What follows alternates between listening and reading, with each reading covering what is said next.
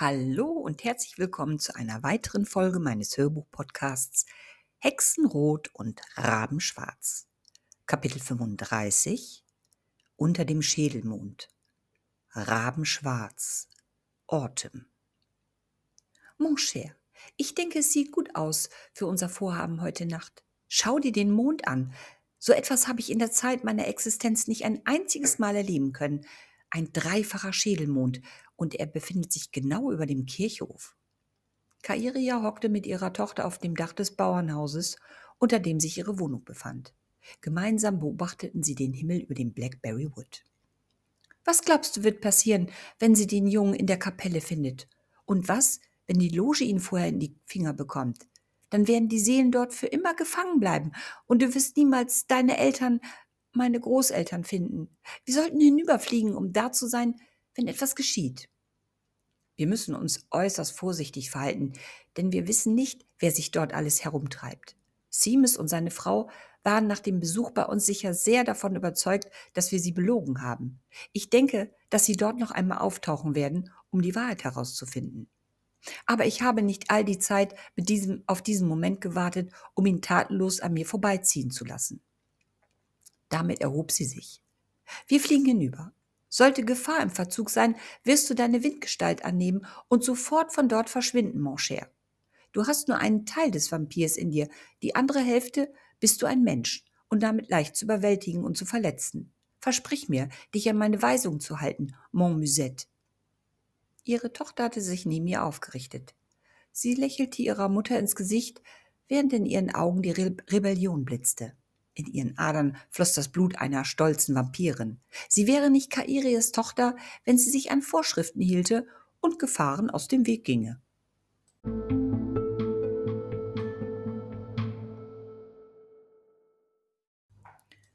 Mein Hexenauge geschlossen, spähte ich vorsichtig über meine Armbeuge.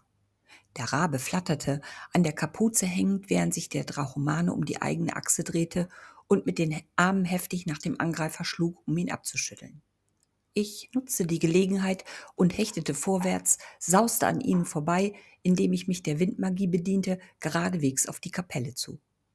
Oberhalb der Hecke, hinter den bleiverglasten Kirchenfenstern, wogte der riesige Schatten.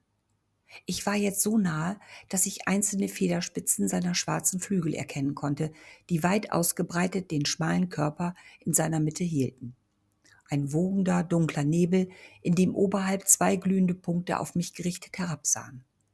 Komm zu mir, ich sehe dich, lass mich durch deine Magie zur Wahrheit werden. Mit unserer Liebe werden wir vereint mächtig sein und unverwundbar, auf ewig füreinander verbunden. Mein Herz pochte in dem Körper, den ich nun endlich ganz für mich eingenommen hatte. Ich konnte fühlen, sehen, riechen, hören und meine Magie benutzen. Ich streckte meinen rechten Arm aus, die Handfläche zu Boden gerichtet und hob mich mit beschwörenden Worten in die Höhe, bis ich mich mit ihm auf Augenhöhe befand. Warme Schauer liefen durch meinen lebendigen Körper. Die Schmetterlinge, die Amber einst empfunden hatte, flatterten in dieser Minute für mich, für uns.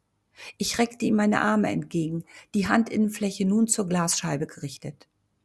Aus dem wogenden Nebelkörper jenseits der Fenster streckten sich erkennbar zwei Hände in meine Richtung, während die meinen bereits das kalte Kirchenfenster berührten. Das magische Glühen seiner Augen zog mein Gesicht wie ein Magneten an die Scheibe.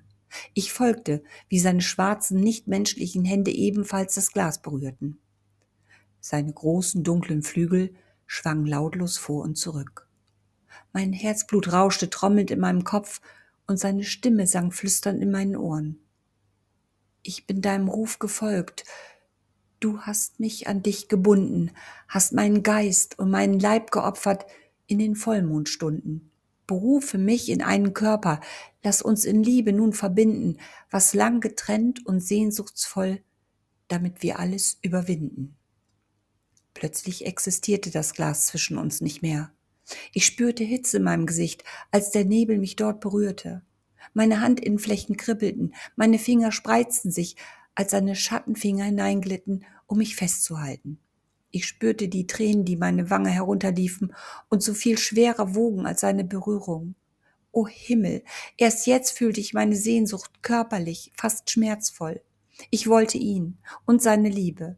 In seinen leuchtenden Augen spiegelten sich meine smaragdgrünen Iriden, in denen winzige Sterne funkelten.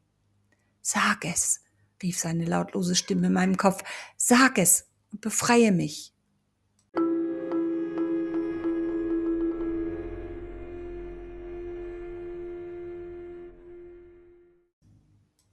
Der Drachomane wirbelte um seine eigene Achse, wild um sich schlagend, während der Rabe noch immer in seiner Kapuze gekrallt, flattert den Hieben auszuweichen versuchte und gleichfalls mit dem langen Schnabel auf seine Hände und sein Gesicht einhieb. Die Kämpfenden hatten sich bereits weiter von der Kapelle entfernt, als sich außerhalb des Kirchhofes am Tor ein magisches Portal öffnete und drei junge Männer schwankend wie Betrunkene heraustraten.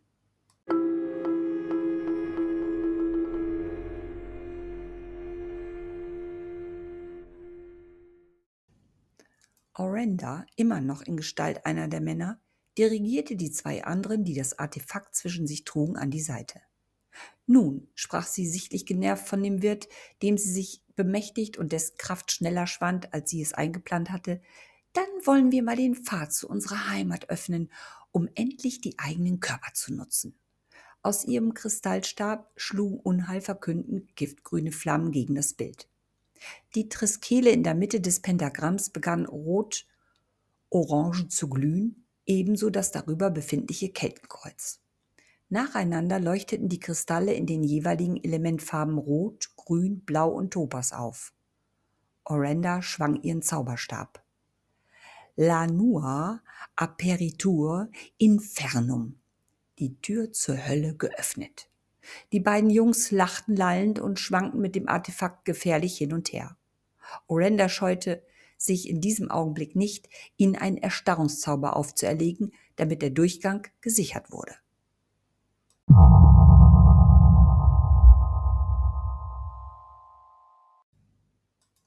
Mama, sieh doch!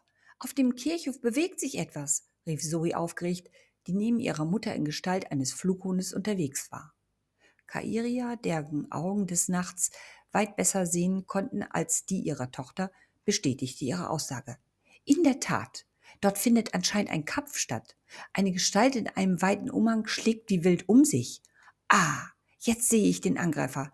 Es ist ein Vogel? Und da siehst du das eigenartige Licht vor dem Tor. Scheint, als hätte dort jemand ein Portal geöffnet. Kairiga driftete schnell seitwärts und zog ihre Tochter unweigerlich mit, ohne sie dazu auffordern zu müssen. Was ist, Maman? Warum steuern wir nicht gleich auf die Kapelle zu? Kurz vor dem Blackberry Wood landete die Vampirin hinter einer Hecke, behielt aber dennoch ihre Fledermausgestalt. Zoe tat es ihr gleich, ohne recht zu wissen, warum.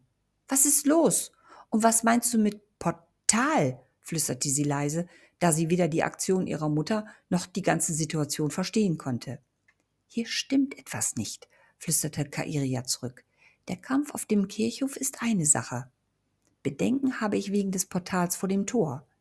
Malvin, also mein Onkel, der im Deliculo Mundi ein- und ausgegangen ist, während er meine Erziehung auf der Burg Coldrain überwacht hat, benutzte immer ovale, blauschimmernde Portale, ein Indikator für Nutzer nicht diabolischer Magie um in die Zwielichtwelt ein- und wieder herausgelangen zu können.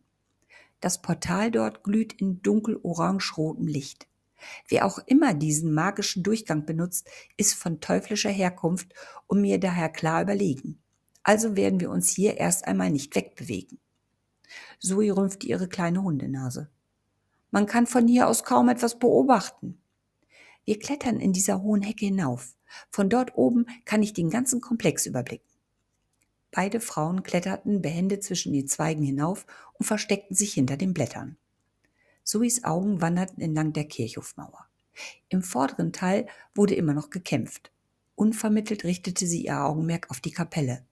Mama, was schwebt da am Fenster? Ist das ein Mensch? Sind das zwei? Mama, ist das etwa Zoe flatterte ganz aufgeregt und musste Acht geben, mit ihren dünnhäutigen Flügelchen nicht in den Ästen hängen zu bleiben. Kairia fokussierte ihren Blick ebenfalls auf die Kapellenfenster. Es ist soweit, hauchte sie. Endlich ist der Augenblick gekommen. Mama, bellte Zoe aufgeregt und wurde sofort von einem bitterbösen Blick ihrer Mutter bestraft. Hab ich sie richtig erkannt? Hängt dort Amber am Fenster? Ich hab's gleich geahnt, dass sie eine Schauspielerin ist und uns alle zum Nahen gehalten hat. Was zur Hölle macht sie da? Kannst du etwas erkennen? Wir sollten hinfliegen, auf die Mauer und uns dort in der Hecke verstecken. Mama, stell dir vor, dieser dunkle Fürst befreit die Seelen und der Teufel kommt sie zu holen, bevor du deine Eltern. Sch, machte Kairia kurz. Ich muss nachdenken. Hm, vielleicht hast du recht. Also wagen wir es. Wir müssen schnell und unauffällig in die Hecke unterhalb der Kapelle gelangen und uns dort mucksmäuschenstill verhalten. Zoe hatte sich bereits eine geeignete Abflugposition gesucht. In Windeseile überflogen sie ungesehen die Kirchhofmauern und landeten unterhalb der schwebenden Hexe fast lautlos im Geäst. Kaum hatten die beiden Vampire immer noch in Tiergestalt ihren neuen Beobachtungsposten bezogen, wurde ihr Fokus auf ein bläuliches Fackeln am Eingang links der Kapelle gelenkt. Was ist das?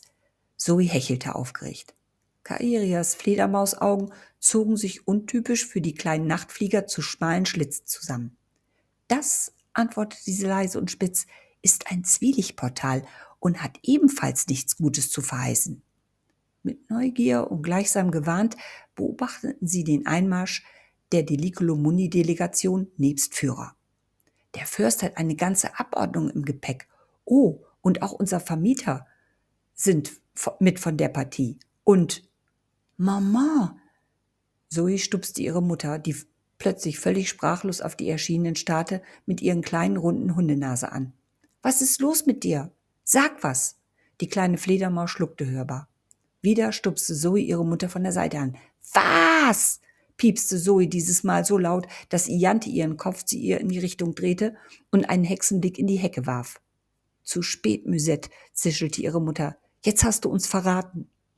Iante wollte gerade auf die Hecke zugehen, um die Vampire ins Mondlicht zu befördern, als der Schädelmond über ihnen seine dunkle Augenhöhlen gespenstisch auf die Kapelle richtete und die Szene am Fenster mit seinem roten Licht flutete. Ich warf meinen Kopf in den Nacken und sah in die Augen des Schädelmondes, dessen unwirkliches Licht mich berührte wie warmes Blut. Es drang durch meine Haut, drang in meine Adern, in meine Blutbahn, floss durch den ganzen Körper, tangierte meine Nervenstränge, drang tiefer, berührte die Tür, hinter der sich die Seele Ambers versteckt hielt. Ich wusste, was mit ihr geschehen würde, wenn das Licht sie erreichte. Ich konnte ihr nicht helfen. Nein, ich wollte ihr nicht helfen. In diesem Körper gab es nur Platz für eine Seele, für mich. Autumn Amberspell, die Hexe des Fleisches und Blutes, die Beschwörerin der lebenden Geister. Ich war nur einen Atemzug davon entfernt mit ihm, der für mich bestimmt war, eine unfassbare Herrschaft anzutreten. Ein wahnsinniger Schrei fuhr mir durch Mark und Bein, als der Blutmund in meinen Körper Ambers Seele entriss. Unter mir schrie ebenfalls jemand. Mein Hexenauge fuhr zu Boden und erkannte Ambers Mutter, die auch meine Mutter war. Im Mondlicht reflektierten ihre grünen Schuppen wie schillernde Smaragde.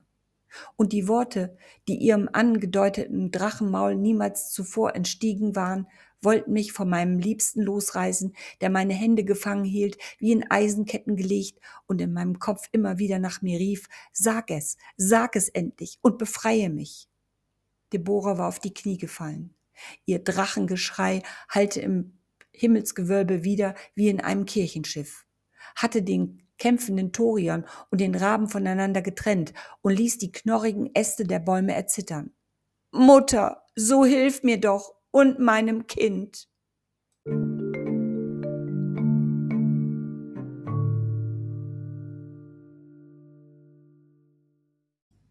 Er rief mich zurück und ich blickte ihn an.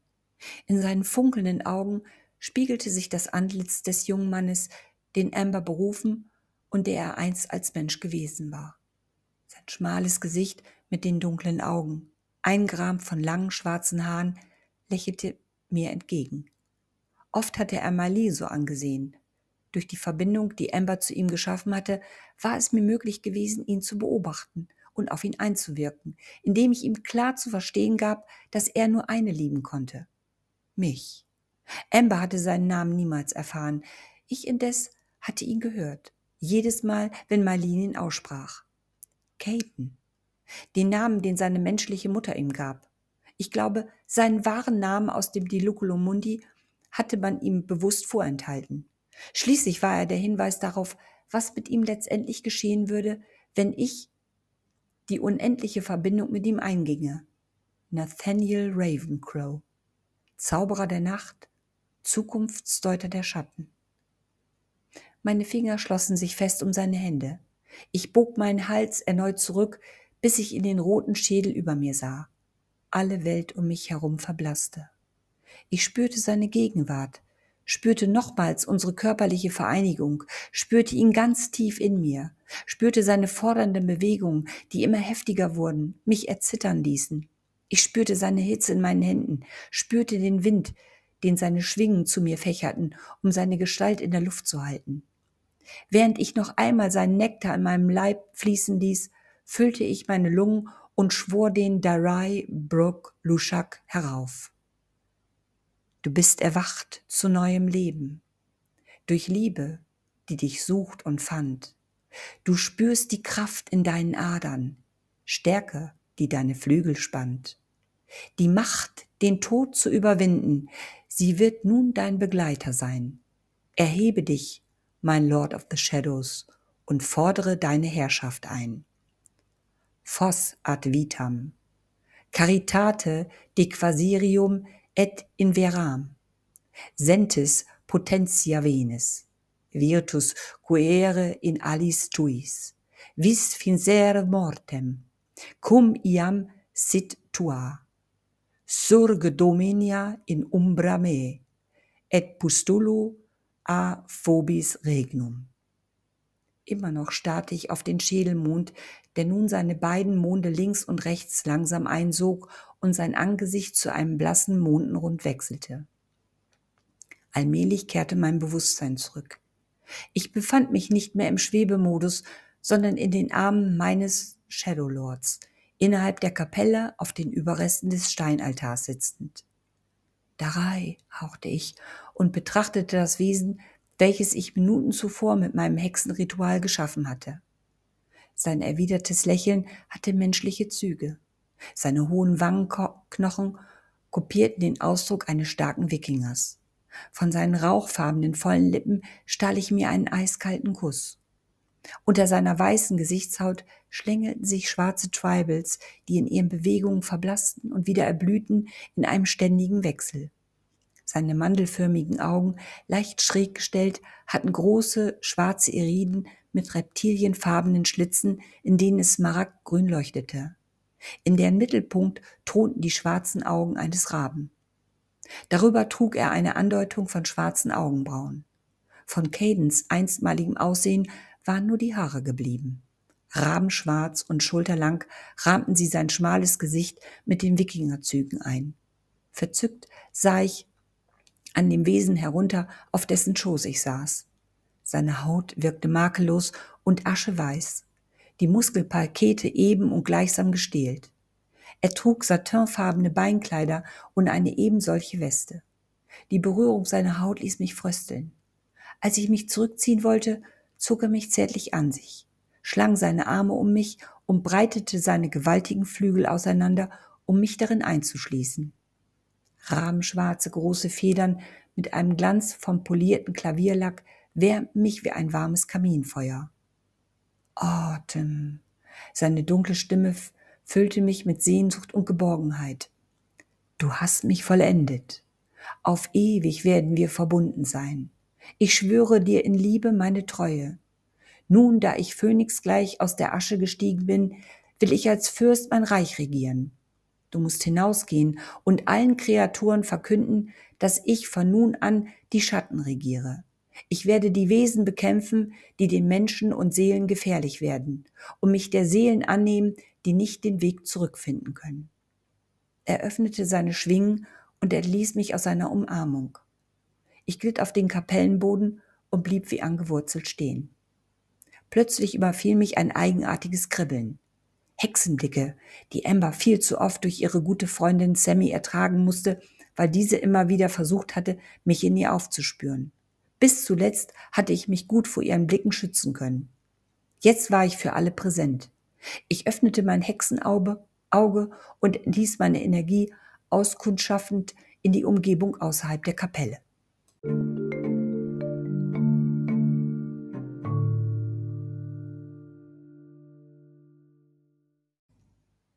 Kurz vor Vollendung des Rituals von Amber und Nathaniel. Quinn Crystalbow Ambers Vater hatte sich blitzschnell seiner Frau Elissa angenommen, die verzweifelt auf den schwebenden Körper über sich starrte.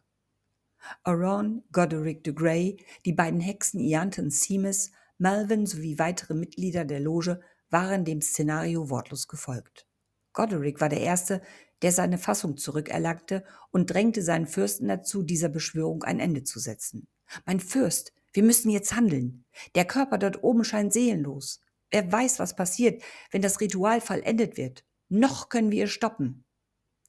In Niantes Augen sprühten grüne Blitze. Nichts dergleichen werden wir unternehmen. In dem Körper hat jetzt ihre zweite Seele Platz genommen, von der Marion uns berichtet hatte. Seit Anbeginn ist sie mit diesem Körper fest verbunden. Die Hexe, die den Santanka rufen kann. Eine Kreatur des Diliculumundis. Wir müssen dieses Opfer bringen, um die Menschheit vor einem erneuten Seelendiebstahl zu bewahren. Der Pakt ist gefährdet. Die Zwielichtwesen sind gefährdet. Sollten die Menschen davon erfahren, werden sie unerbittlich Jagd auf uns machen und uns systematisch vernichten. Goderic ließ nicht locker, versuchte Seamus, Melvin und die anderen Logenmitglieder davon zu überzeugen, dem Spuk endlich ein Ende zu setzen. Inzwischen hatte sich auch Torian zu ihnen gesellt, nachdem der Rabe von ihm abgelassen und sein Heil in der Flucht hinauf in die nächste Baumkrone gesucht hatte. Sein Gesicht und seine Hände waren mit Schnittwunden übersät. Mit Argwohn betrachtete Around das zurückgekehrte, abtrünnige Wesen, das aufgrund seiner Unzucht dieses Armageddon mit heraufbeschworen hatte. Doch sein Ärger verblasste abrupt, als sein Blick an dem Drachenwesen vorbei auf das Eisentor fiel und damit einen unbändigen Zorn heraufbeschwor. Zur Hölle! Entfuhr es ihm. Die Schlacht steht kurz bevor. Sie hat das Tor bereits geöffnet. Alle Augenpaare waren dem Fürsten gefolgt und auf den Haupteingang des Kirchhofes gerichtet. Dort standen, noch durch die Gitterstäbe des Tores von ihnen getrennt, die Abgesandten der Unterwelt. Voran Orenda Crystal Flame. Der Succubus, der, geschützt durch seine diabolische Magie, die männlichen Wesen und Menschen aufsucht, um ihn mit ihnen Unzucht treibt und sich von ihnen nährt, bis sie dem Wahnsinn oder dem Tod anheimfallen. In ihren roten Haaren spielte der Nachtwind und ließ es wie gläserne Flammen wirken, während ihr Kleid in rötlichen Kristallen glühte. Ihren kleinen Zauberstab hatte sie gegen einen Virga Diaboli eingetauscht. Mit dieser Teufelsstange, die zwei nach außen gewölkte Tomahawk-Klingen und eine stumpfe Kante in der Mitte besaß, verziert mit teuflischen Symbolen, berührte sie das Eisentor. Et aperta porta. Öffne das Tor. Die dicke Verschlusskette fiel scheppernd zu Boden und das große Tor schlug knarzend seine Flügel zu beiden Seiten auseinander. Bevor Orenda eintrat, berührte ihr Stab den Kirchhof. Qui paratus est diabolo. Der Weg ist bereit für den Teufel.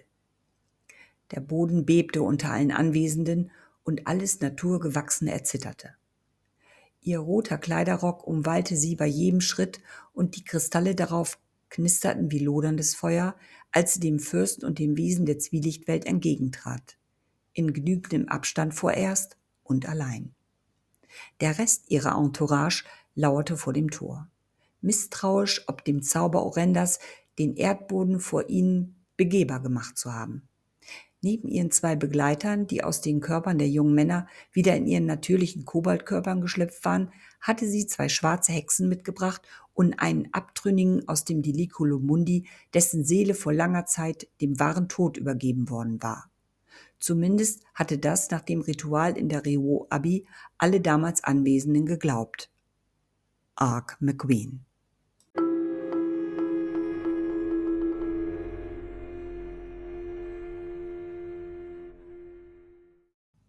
Seamus und seine Frau waren schützend vor den Fürsten getreten und beschrieben mit ihren Druidenstäben einen weiten Kreis mit Bannsymbolen darin. Doch Orenda ignorierte das magische Ritual, mit dem das Hexenpaar versuchte, sie auf Abstand zu halten. Ihre ganze Aufmerksamkeit galt der Szene unter dem Blutmondschädel. Aufs Höchste gespannt, seine Kräfte gesammelt, war Aron ihrem Blick gefolgt. Auch Goderic, Melvin, Torian und die anderen Druiden beobachteten, wie Autumn ihren Kopf rückwärts bog, um dem Schädel direkt ins Antlitz zu sehen, während sie von den Schattenhänden festgehalten wurde. Auf sein blitzschnelles, telekinetisches Kommando hin griffen die Mitglieder der Loge unter ihre Umhänge. Sie mussten verhindern, dass erneut ein Seelenfänger heraufbeschworen unter dem Einfluss der Mätresse des Teufels gerät. Dieser würde um ein Vielfaches stärker und damit schier unbesiegbar sein. Mit all den Seelen, die er fängt, könnte der Teufel sein Imperium auf der Erde und nicht zuletzt in der Zwielichtwelt begründen. Sie waren Kinder, entstanden aus dem Wesen des Siliconumundis und den Menschenfrauen mit großen magischen Kräften. Doch das, was nach der Vollendung des Rituals aus ihnen entstehen sollte, konnte die Welten in eine tiefe Dunkelheit stürzen. Sie mussten vernichtet werden. Ein leises Rascheln erklang, dann stürzte plötzlich der Corvus Corax aus einem nahestehenden Baum mit lautem Gekrächz auf das Hexenpaar zu und flog sofort auf einen hochgelegenen schützenden Ast. Sekunden, in denen ihr Bandkreis unterbrochen wurde und Orenda ihre Gunst zu nutzen verstand.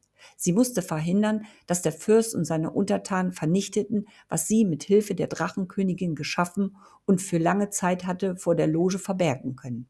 Eine Noita, geboren mit königlichem Blut. Amber, die unschuldige Seele als Tarnung für die Enkelin der Feuerdrachenkönigin. Einmal hatte man sie bezwungen, besiegt, verbannt, weggesperrt. Orenda, sie war jetzt mächtiger als alle Wickerhexen. Sie hatte die Macht und sie wollte noch mehr davon. Die Seele des Corvus Corax, mit dem er sie einst aus seinem menschlichen Körper durch grausamen Hexenzauber einen Seelenfänger kreierte, stand in ihrer Nähe immer noch unter ihrem diabolischen Einfluss. Sie nutzte die kurze Ablenkung, schwang ihren Teufelstab und überzog jede einzelne Glaskugel der Druidstäbe mit Eis und ließ die darin weilenden Magieformeln gefrieren. Es bedurfte lediglich einer kurzen Deaktivierung dieser Stäbe, um die Berufung der Shadowlords vollziehen zu lassen. Autumn befand sich bereits in tiefer Trance und begann sich mit Nathaniel zu vereinigen.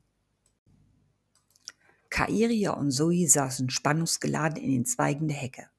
Kairia, die als Mündel von Malvin die Wesen des Silicolomundis nur aus Erzählungen kannte, verspürte in der Gegenwart der Hexen, Drachen und Druiden eine seltsame Vertrautheit.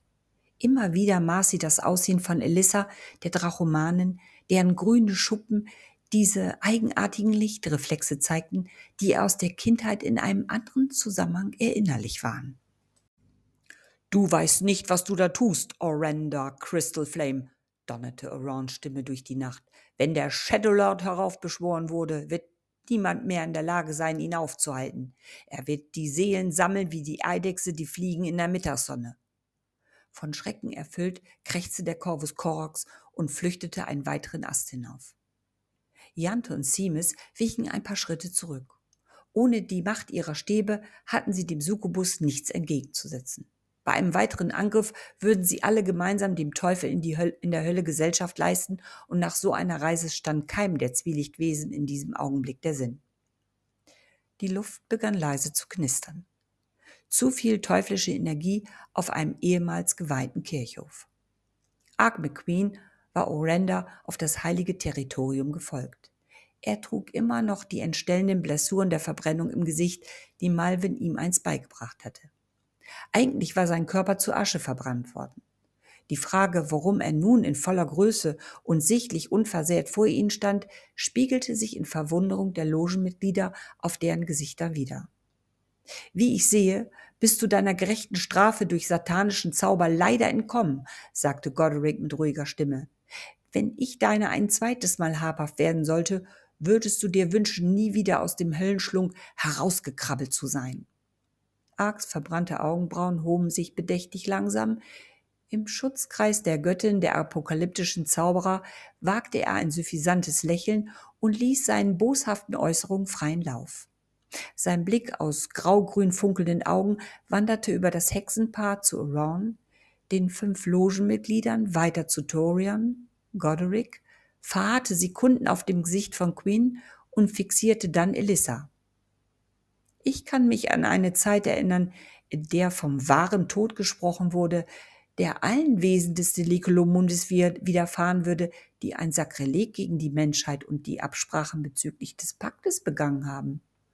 Martha Brannigan, die gute Haushälterin in Clifton Hall. Dabei schüttelte er vielsagend den Kopf und verdrehte gespenstisch seine Augen. Sie ist zwar ein Mensch, aber sie beging mit einem Drachen namens Grannock Gloomhack das Sakrileg, einem Satanka das Leben zu schenken. Und anstatt ihr die Magie zu entreißen und sie von allem fernzuhalten, was mit dem Pakt und dem Deliculo Mundi zusammenhängt, nachdem sie ihren Liebsten mit ihrer Atame gerichtet hatte, um alle Spuren zu verwischen, habt ihr sie in euren Kreis aufgenommen, ihr die hohe Kunst der Zauberei zuteil werden lassen. Was also gedenkt der Fürst der Zwielichtwelt gegen die neuen Frevler zu unternehmen? Elissa, die Tochter der Drachenkönigin, zeugt mit ihrem Mann Quinn Crystalbow eine Nuita, an deren letzten Showdown wir alle in diesen Sekunden teilhaben dürfen? Bei der letzten Aussage Arks wurde Melvin aschfahl im Gesicht. Seine violettfarbenen Lippen begannen zu zittern und wurden farblos.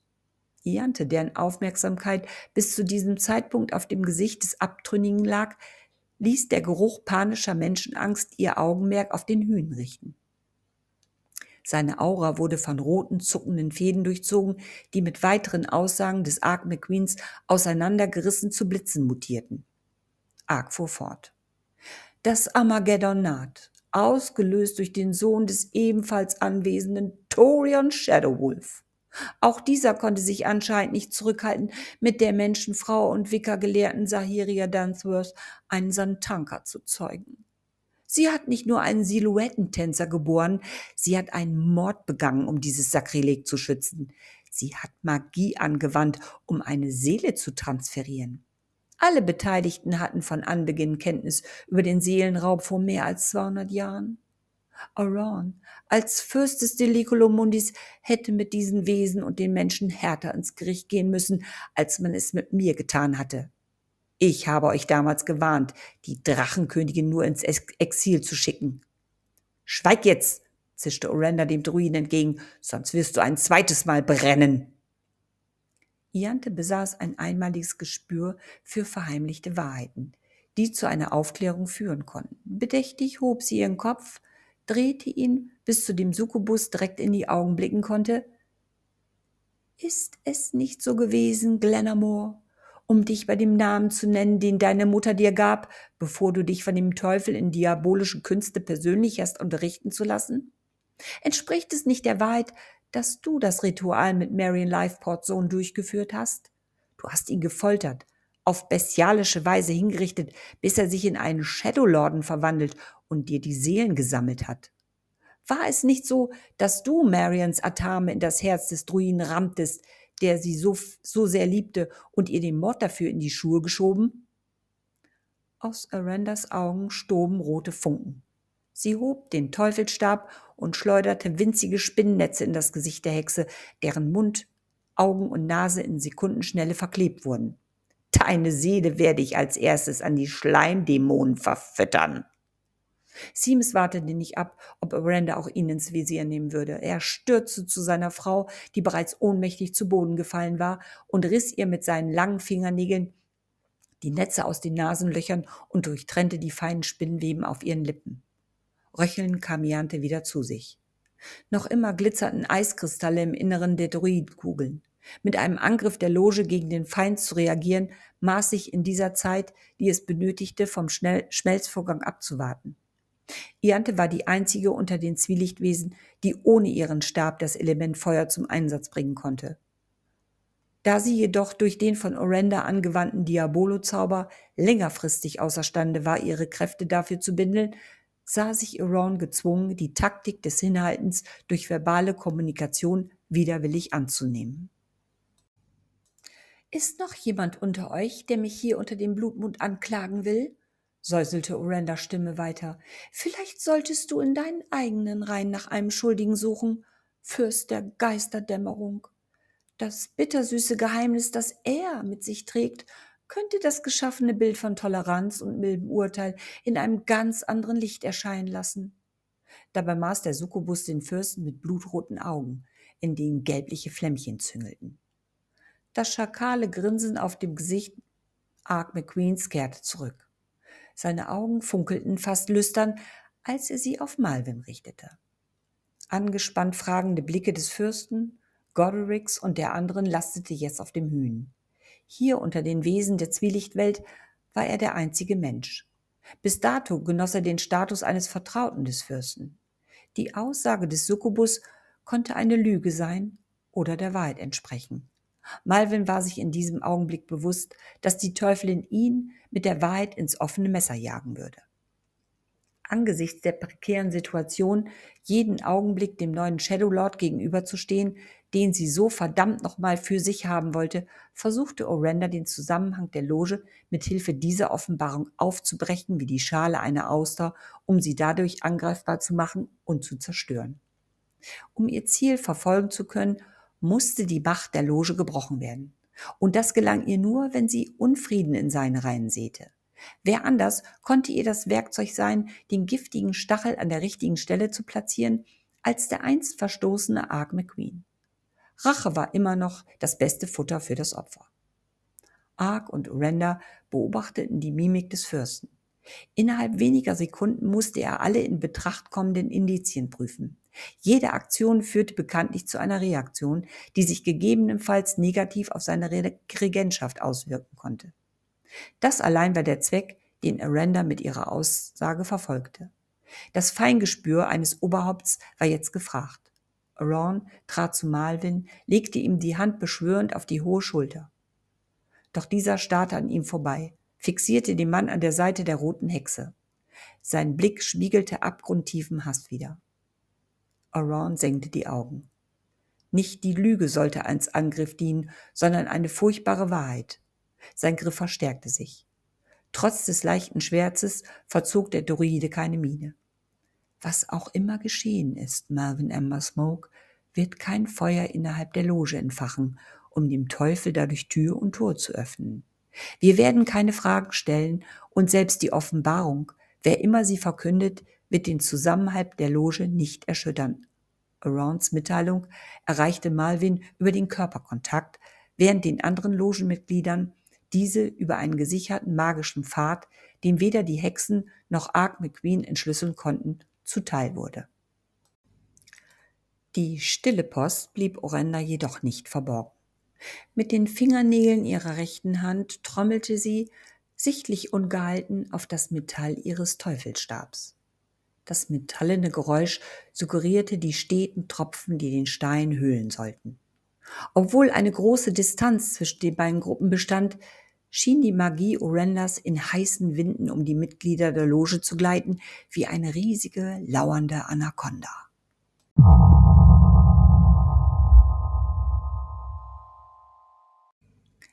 Das war der Moment, den Ark dazu nutzte, endlich das Ass aus seinem Ärmel zu ziehen. Der Hass Malvins, der ihm offen entgegenschlug, war das sprichwörtliche Öl auf sein prasselndes Rachefeuer als wären die bereits geäußerten Vorwürfe und Anschuldigungen aller begangener Sakrilege nicht genug, den Pakt mit den Menschen und die Regentschaft des Deliculo Mundis zu diskreditieren, offenbarte er mit seinem nächsten Satz ein lang gehütetes Geheimnis und ließ die Lunte damit brennen.